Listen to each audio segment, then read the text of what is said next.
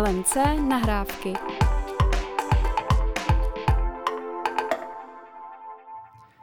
Dnes v nahrávkách vítám zkušenou rekruterku Danu Vyskočilovou, která loví talenty do jedné z největších digitálních agentur Wonderman Thompson.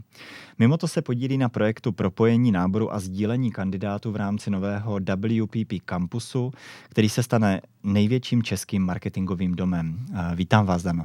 Děkuji, Ervine, za pozvání. Eh, budeme si povídat o tom, jak eh, zaujmout správné talenty, dostat ty správné lidi, ale i o tom, jak se pracuje pro mezinárodní klienty na mezinárodních projektech v rámci skupiny agentur, které se snaží nějakým způsobem teď integrovat. Takže ta první otázka je zcela zřejmá. Eh, jak vám teď jde nábor?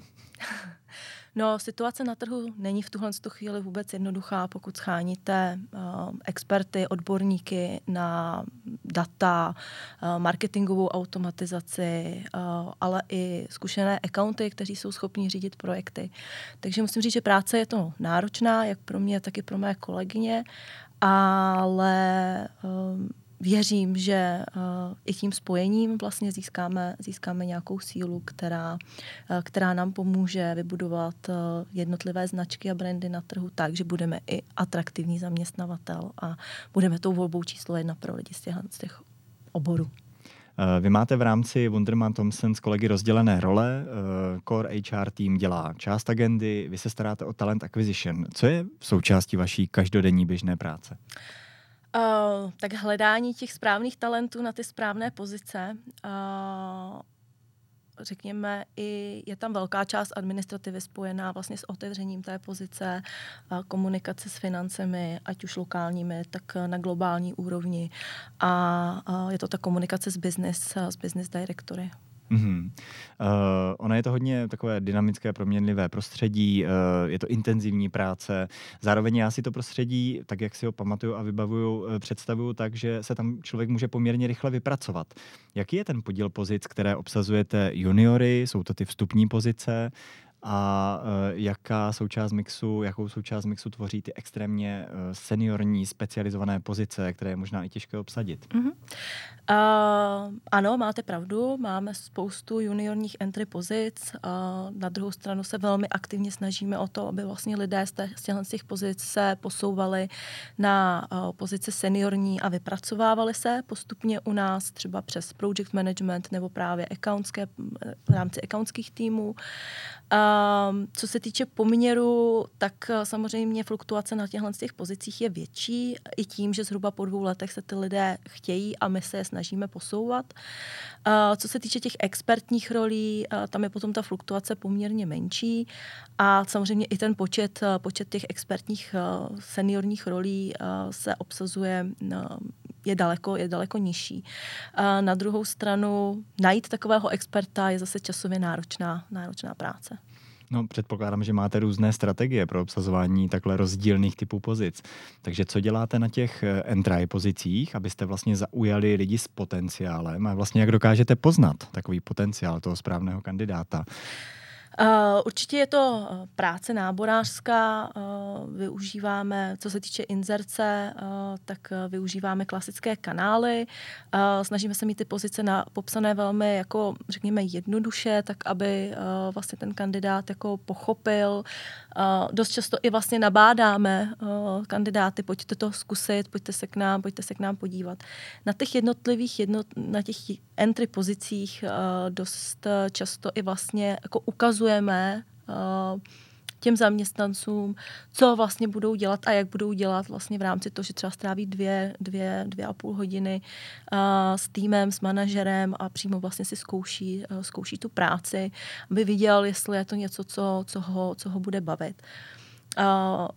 Takže to je ta naše strategie, ukázat vlastně co nejvíc otevřít, otevřít nebo odkrýt ty karty a uh, ukázat vlastně možnost třeba práce zase mezinárodním týmu, na mezinárodním projektu, i když ta práce samotná není tak zajímavá pro začátek, uh, tak, uh, tak to okolí uh, si myslím, že, že, že té práce určitě zajímavé je, ať už se tomu říká, práce na mezinárodních projektech, mezinárodním prostředí, mezinárodních týmech, kdy, kdy komunikujete s kolegy napříč světem. Mm-hmm. Já jsem se snažil tady k tomuhle nabárat kolegy z HR už další dobu, aby osekali co nejvíce vstupní nároky a nechali lidi si na tu práci šáhnout a potom za pochodu zjistili, jestli jsou tě, těmi pravými, kteří si do té firmy nějak sednou nebo ne. Takže vy to krásně ukazujete v praxi, to je za mě super.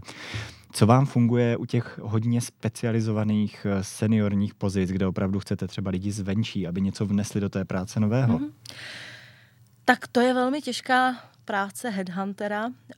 Jsou to většinou pozice, které obsazuji já a opět mi funguje to, že být k těm expertům otevřená od začátku do konce, komunikovat, jakou práci budou dělat, proč ji budou dělat, jaká je vlastně strategie celé, celého týmu nebo i celé vlastně společnosti WPP a možnost se zase potkat s to největším počtem lidí, tak, aby vlastně viděli, s kým budou spolupracovat na těch projektech, protože si myslím, že je velice důležité vlastně pracovat s lidmi, se kterými uh, jste na nějaké, řekněme, stejné vlně, chemicky vám to funguje, je to mnohem jednodušší. Takže zase jedu opravdu naprostou otevřenost, nebo snažím se být naprosto otevřená jak uh, ke všem kandidátům. A je to samozřejmě nějaký HR marketing, který, který s tím je spojený. Mm. Hodně mluvím. ne, to je v pořádku.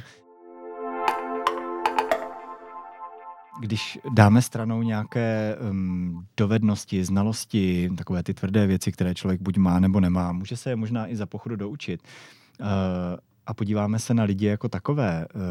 Co je to, co u lidí vlastně hledáte v oblasti těch měkkých dovedností nebo třeba přístupu, mm-hmm. hodnot? Jaký je ten profil člověka, který skvěle zapadne do Wonderman Thompson? Eh, určitě to musí být člověk, který se nebojí zodpovědnosti, eh, dokáže spolupracovat s různými typy lidí. Řekla bych, eh, že snadno přijímá změny, protože agenturní prostředí je velmi plné změn, my neplánujeme na pětiletky. Ty projekty dost často se i v průběhu času to zadání mění, takže ten člověk musí být svým způsobem jako připraven ty změny přijímat a brát jako prostě nějaký standard. A jak už jsem zmínila, je to vždycky práce a je to i jedna z našich hodnot, pracovat společně. Určitě musí mít trochu kreativního ducha, protože právě i v rámci těch změn a té flexibility je potřeba, potřeba občas být kreativní a občas se z toho trošku, trošku dostat z, toho, z toho stresu z klient, který přichází jako ze strany klientů. A dost eh, často, nebo celkem úspěšní kandidáti u nás jsou, kteří mají třeba zkušenost eh, s freelancerstvím v minulosti, protože tam si myslím, že se snoubí ta, eh, ta řekněme, osobní odpovědnost, kreativita, ta spolupráce a vlastně vůbec takový to jako agenturní nastavení. Hmm. A když tady mluvíme o tomhle mixu, jak je to vlastně mezi lidmi běžné? Je to výjimečné? Je to jako je hledat jihlu v kupce sena? A nebo je to spíš běžné, akorát málo kdo třeba tuší, že tohle to v sobě má? Uh, já bych řekla, že kandidáty, kandidáti, kteří mají tuhle tu zkušenost, bude tak kolem 20-30%. Uh, jsem velmi překvapená, že uh, to není úplně jakoby jasně, jasně daný mix, eh, nebo jasně nějak daný, že jsou to třeba mladí nebo starší, starší lidi. A je tam spoustu lidí, kteří třeba začalo podnikat při škole vlastně a něco třeba vybudovali, ale teď, teď je pro ně agentura zajímavý prostředí, protože se můžou učit nové věci. Je tam spoustu lidí, žen, které vlastně mají nějakou podnikatelskou zkušenost během mateřské a rodičovské dovolené, ale potkám se i se spoustou seniorních konzultantů, kteří vyrostli ve svých pozicích už do nějaké, do nějaké role a pak odešli na tu, na tu konzultantskou, na tu konzultantskou volnou nohu. A teď třeba po nějaké době uh, si uvědomují, že uh, zase zpátky zaměstnanecký poměr a agentura jim můžou, uh, můžou přinést nějaké nové zajímavé možnosti nebo sáhnout si na velký globální klienty, což by samozřejmě z té své role uh, neměli takovou možnost. Takže mm. určitě je to mix lidí.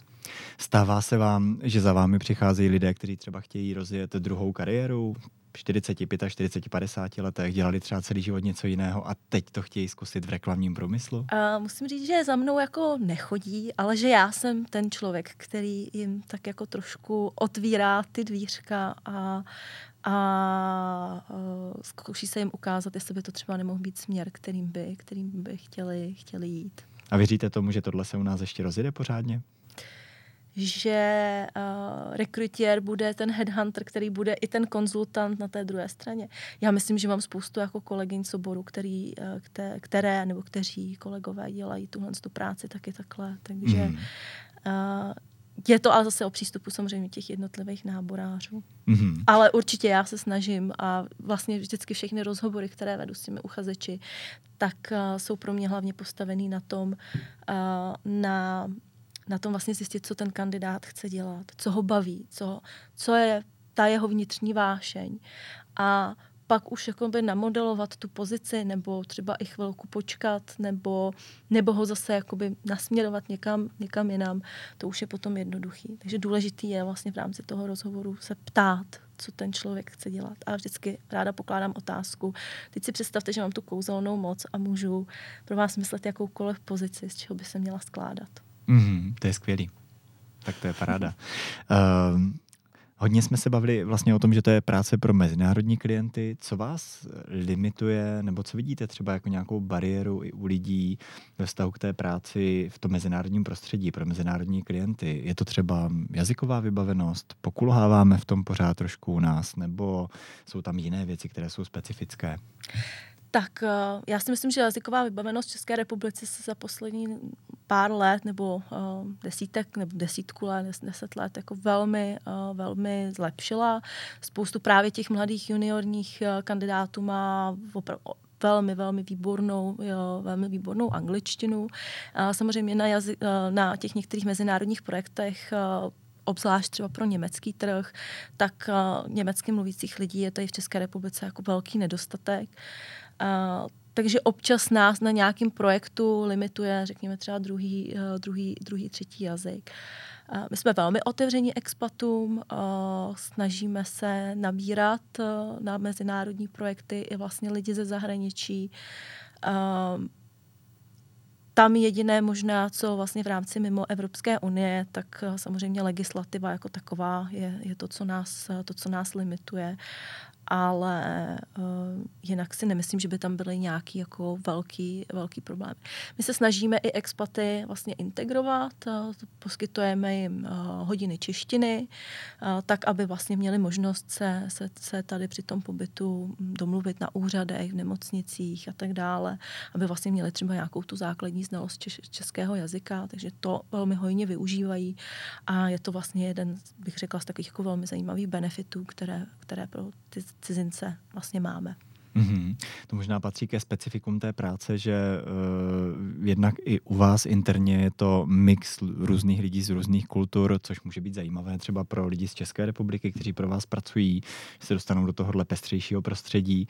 Ale zároveň si dovedu představit, že pro spoustu lidí může být náročné, když třeba naskakují do nějakého projektu pro klienta úplně z jiného prostředí, tak pochopit ty rozdíly třeba ve způsobu vedení toho projektu nebo ve způsobu komunikace. Máte nějaké programy zaměřené speciálně na to, abyste tady tuhletu možná trošku bariéru odbourávali?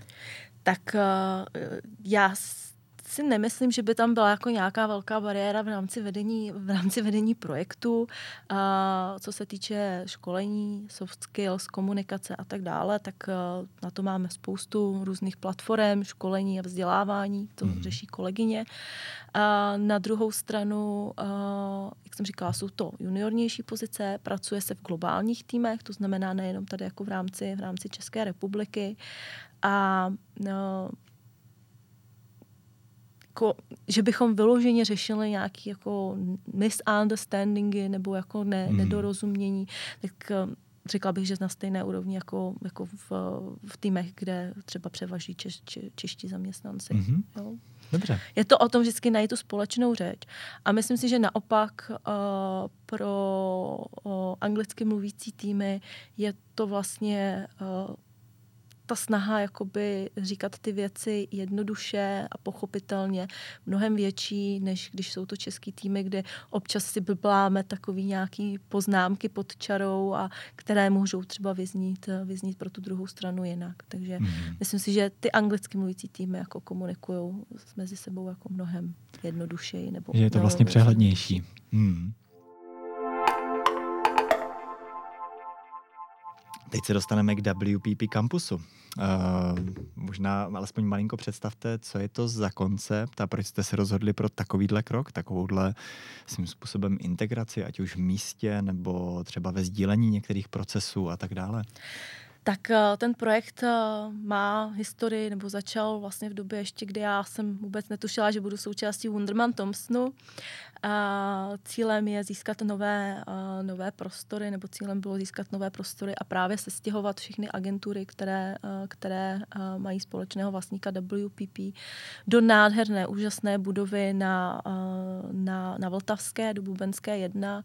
Já jsem strašně ráda, že vlastně společnost, pro kterou pracuji, se stěhuje do budovy, která má nějakou historii, že to není nová, nově, postavené, nově postavená budova, ale že to je opravdu jako místo místo s historií, s um, nějakým jako i designovým vlastně uh, odkazem. A uh, takže to je, to je jako by, za to, jsem, za to jsem ráda, že to není jenom prostě nová budova a všichni, všichni v ní. Jak jste zmínil, tak uh, uh, cílem, nebo možná spíš přáním než cílem je, aby vlastně všechny agentury, které tam budeme společně, aby jsme právě více spolupracovali mezi sebou jako biznesově, tak, eh, tak i třeba v rámci sdílení těch eh, kapacit a v rámci sdílení kandidátů. A tam potom teď pracujeme eh, společně na projektu WPP Campus Umbrella, vlastně, která přikraje všechny, všechny agentury a nábor v nich protože pro nás je myslím si, že je mnohem větší vítězství, když kandidát nastoupí do jakékoliv jiné agentury, než zrovna do Wunderman Thompsonu, když doufám, že Wunderman Thompson vždycky bude číslo jedna, než když eh, přijme nabídku od konkurence. Mm-hmm. Uh, chápu-li to tady správně, budu se v budoucnu já jako kandidát potenciální hlásit do WPP na nějakou pozici, anebo do Wonderman Thompsonu nebo jiné z agentur v rámci WPP? Budete se hlásit vždycky do té dané agentury, uh, nicméně, aby váš život byl jednodušší, tak budete mít přehled uh, vlastně na, na jedné webové stránce všech otevřených pozic v rámci agentur, které sídlí v Bubenské. A dopředu tedy počítáte s tím, že se bude stávat celkem běžně, že třeba se přihlásí člověk k vám, absolvuje pohovor s Danou z Wonderman Thompson a skončí třeba v Young and Rubicam. Ano. A dokonce se to už i teďka děje. A těšíte se na to? uh, tak já zase věřím, že uh, budou kandidáti, kteří budou mít uh, pohovory s mými kolegyněmi, ať už z Ogilvy, z Janken Rabikám nebo například z Kantaru a skončí u nás. Mm-hmm. Ono to ale přece jenom, když si takhle vlastně ty vhodné kandidáty na ty pozice vedle u sousedů, u sesterských firm uh, sdílíte a posouváte si je, tak to vyžaduje obrovský přehled o tom, co dělají druzí, jaké mají pozice, jaké mají potřeby. Uh, jak tohle řešíte? Máme pravidelný, pravidelný měsíční meeting, kde vlastně si sdělujeme ty informace vlastně o projektech, o kapacitách a pak taky existuje mobilní telefon, takže já pokud mám nějakého dobrého kandidáta, tak ho zvednu a zavolám kolegyním, že mám tady takového člověka na takovou pozici nebo s takovou představou a jestli by, jestli by se jim nehodil a jestli se s ním nechtějí potkat. Mm-hmm. Takže někdy ty nejjednodušší řešení jsou ty nejlepší. Přesně tak. Tak. Předpokládám, že WPP Campus není jenom o prostorách, že to bude možná i o způsobu práce. Jakou roli v tom hraje, hrajou ty okolnosti, to znamená pandemie, hybridní režim spolupráce, výrazně častější spolupráce na dálku, na kterou vy možná jste byli zvyklí i dříve, ale přece jenom, teď je to mnohem intenzivnější. Mm-hmm. Takže co se vám v rámci toho designu WPP Campusu propisuje i z toho, co se děje vlastně kolem nás?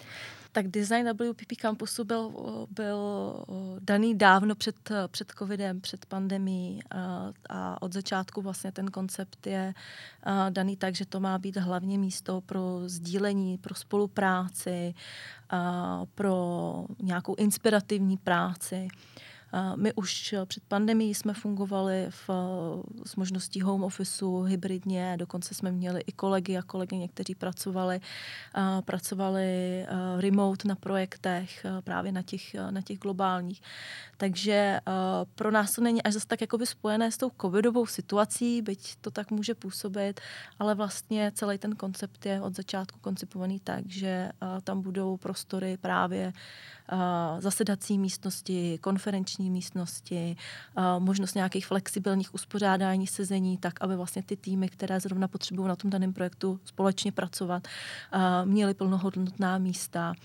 Jsou tam takové různé zajímavé stoly, vlastně kulaté, kolem kterých si může sednout 4 až 6 lidí a, a vlastně m, pracovat u nich a tak. Takže mm-hmm. jako, m, ten koncept je vlastně takhle daný už, už, mm-hmm. Uh, už před pandemí. Spousta firm si na to zvykala během pandemie za pochodu, museli se vlastně úplně přepnout tom způsobu myšlení a jednou z věcí, která se hodně řešila, byla kreativní spolupráce, jako vymýšlení nových věcí, které spousta lidí i firm jako reflektuje, ono to spolu na jednom místě pohromadě jde s nás, než když jsme všichni jako připojení na dálku. Eh, když zabrousíte malinko do těch tvrdých lockdownů, které tady proběhly, jak vám to zkomplikovalo život? A zůstalo něco z toho, z té častěji remote spolupráce i v těch kreativních procesech? Uh, tak eh, kreativní tým je zrovna jeden z týmů, který uh, i vlastně v rámci těch tvrdých lockdownů uh, se, se za všech bezpečnostních opatření vlastně, uh, vlastně potkával v ofisu, využívali vlastně kancelářské prostory. Na druhou stranu já si myslím, že vlastně projekt pro našeho klienta, kdy se natáčela reklama kompletně remote, uh, vlastně v tom největším, největším lockdownu, ukázala, že i vlastně kolegové zvládnou i tuhle tu práci. Takže uh, nějaká flexibilita v těch kreativních týmech je, ale jak říkáte správně, oni potřebují pracovat spolu, potřebují být spolu. A pokud máte lidi copywritera a art direktora, kteří vlastně jsou jak siamská dvojčata, tak, uh, tak potřebují prostě být mm-hmm. na tom mhm. jednom místě spolu. Mm-hmm. A vy vlastně v tom prostředí tomu jdete krásně naproti. To je hezký.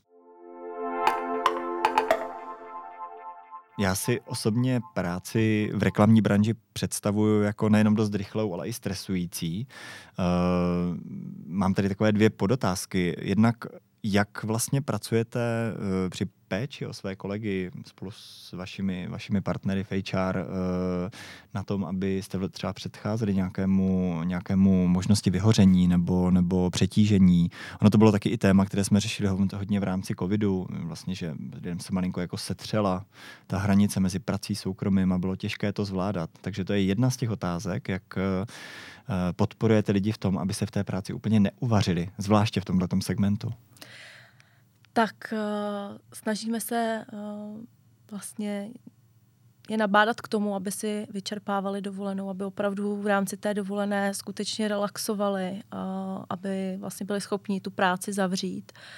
Teď se to říká hezky, ale sama vím, že s tím, že s tím mám problémy. Uh, Uh, určitě, uh, já si myslím, že i vlastně prostory, které jsme obývali do teďka, i vlastně ty nové prostory umožňovaly a hlavně i ta flexibilita, vlastně, která u nás je, že si zaměstnanci můžou dojít zacvičit během pracovní doby nebo místo oběda a, a vlastně dá se říct tak jako trošku se jako v tomhle tom zrelaxovat. Já si myslím, že je taky uh, hezké to, že jsme dog-friendly office uh, a že občas uh, prostě ty pobíhající čtyřnohý chlupatý koule uh, vlastně dokážou tu atmosféru jako rozptýlit a vlastně dělat takovou jako terapii na místě, uh, protože prostě najednou k vám přijde pes, který, který cítí, že asi jste v nějakém napětí a, a, a přijde se prostě vás rozptýlit, potěšit a tak dál. Uh, takže to jsou takové jakoby maličkosti, které vlastně nejsou jako nějak sofistikovaně, sofistikovaně plánované.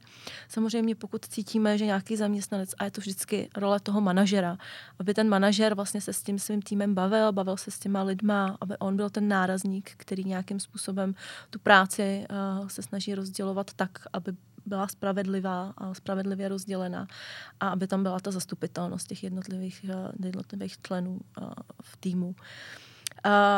V rámci covidu vlastně jsme nabízeli i možnost vlastně psychologické pomoci, to znamená, měli jsme a máme stále, můžou to zaměstnanci stále využívat, vlastně speciální psychologickou poradnu na telefonním čísle, bylo to úplně mimo, mimo Wunderman Thompson, mimo, mimo HR, takže je to jako absolutně anonymní, ten zaměstnanec tam může řešit to, že si prostě popovídá s odborníkem, naplánuje si třeba nějaké, uh, nějaké schůzky, ale uh, i vlastně je tam pomoc nějaká, pokud, uh, pokud ten člověk potřebuje, třeba, já nevím, pomoc uh, s nějakou finanční, s finančním problémem, právním problémem a tak dále. Takže mm-hmm. tohle to máme a tohle funguje. Na druhou stranu my vlastně dostáváme jenom čísla zpátky, to znamená, kolik lidí to využilo a byla jsem překvapená, že to nebylo až zase tak hojně, hojně využíváno. Mm-hmm. Připravujete nějak i kandidáty na to, že přicházejí do relativně stresujícího prostředí, že ta práce je náročná? Snažíte se jim to vysvětlovat už na vstupu, anebo jim to trošičku lakujete na růžovo, aby se toho nezalekli? ne, ne, ne. Uh, naše a obzvláště moje, moje strategie je nelakovat, protože nábor zaměstnance a zaučování v rámci zkušební doby je velmi drahý proces. Stojí, stojí společnost desetitisíce a je mnohem, je mnohem jako jednodušší, když se to vysvětlí na začátku a na začátku se prostě řekne ne, na to to není to, co jako chci a to, co hledám, než když vám ten člověk vystoupí na konci zkušební lhuty, nebo i v rámci toho prvního roku vlastně pořád, pořád je to zaměstnanec, do kterého investujete. Takže pak, když se na to koukám z toho finančního pohledu, tak eh, je pro mě jednodušší prostě ztratit toho kandidáta v průběhu toho náboru, než, eh, než v průběhu 12 měsíců. Mm. Stojíte někdy před rozhodnutím, eh, že třeba máte lidi, u kterých vidíte, prostě, že mají obrovský potenciál, že v té práci můžou zazářit, že budou skvělí, ale zároveň cítíte, že třeba vydrží rok, dva a potom se možná posunou dál nebo budou úplně mimo obor, protože ten tlak prostě nedají. Uh, řešíte tady někdy tato rozhodnutí, anebo si radši vybíráte rovnou dopředu lidi, kteří budou hřet dlouho a pomalu? tak já, já zase samozřejmě práce v agentuře je náročná. Je to práce s klientem, klient je na prvním místě. Na druhou stranu uh, já si troufám říct, že uh, práce typu jako víkendové přes časy nebo práce vlastně po pracovní době se v rámci píku stát může, ale není to, není to, není to jakoby pravidlem. A znovu říkám, snažíme se, aby zaměstnanci vlastně měli ten životní welfare a skloubili i třeba práci s, nebo mohli skloubit i práci s, s rodinou. Máme spoustu zaměstnanců, kteří uh, mají rodiny, mají děti, uh, máme i kolegy, kteří vlastně jsou full-time otcové týden 14 14 dní v rámci střídavých péčí a uh, vlastně vždycky jsme schopni se dohodnout na tom, že třeba ten týden nebo těch 14 dní, kdy mají děti, tak uh, prostě opustí kanceláře dřív, uh, pak si dodělají práci prostě večer flexibilně. Takže já myslím, že v tomhle tom uh, ano, práce u nás je náročná, ale, ale není to zase, uh, zase úplně nelidské mm-hmm. prostředí. Tak to je dobré vědět. Co vaše pondělní rána? Oh, ty jsou plná meetingů. Ale těšíte se na ně? Je to pořád tak, že vás to i po těch letech jako bere a baví? Tak uh, já, ač jsem vlastně tu práci, kterou dělám, tak uh, je to i vzhledem k mému vzdělání a předešlé praxi jako velký, velká oklika, protože původně já mám technické vzdělání a původně jsem i začínala jako testerka. Ale uh, jo, mě moje práce baví, baví mě práce ve Wunderman Thompsonu, Uh, I na ten pondělní meetingový uh, maraton já se těším, protože se těším na ty kolegy. Mám uh, skvělý vztah se svojí nadřízenou uh, a i vlastně s ostatními členy boardu, takže uh, určitě, kdybych se v pondělí ráno jako netěšila, tak uh, bych sama vnitřně věděla, že musím udělat změnu, takže zatím se těším. Takže kdybych teď měl tu kouzelnou možnost nadizajnovat vám jakoukoliv pozici, byla by stejná, nebo byste si tam ještě něco přidala nebo ubrala? Určitě bych si ubrala schvalovací proces naší centrálu při otvírání pozic, ale, ale ne, je to, je, to, je to pozice a práce, která, která mě baví. A věřím, že teď vlastně nás čekají právě projekty v rámci toho propojování se a, a že to bude ještě zajímavější. Tak to přeju, ať to tak i zůstane a moc děkuji za rozhovor. Já děkuji ještě jednou za pozvání. LMC nahrávky.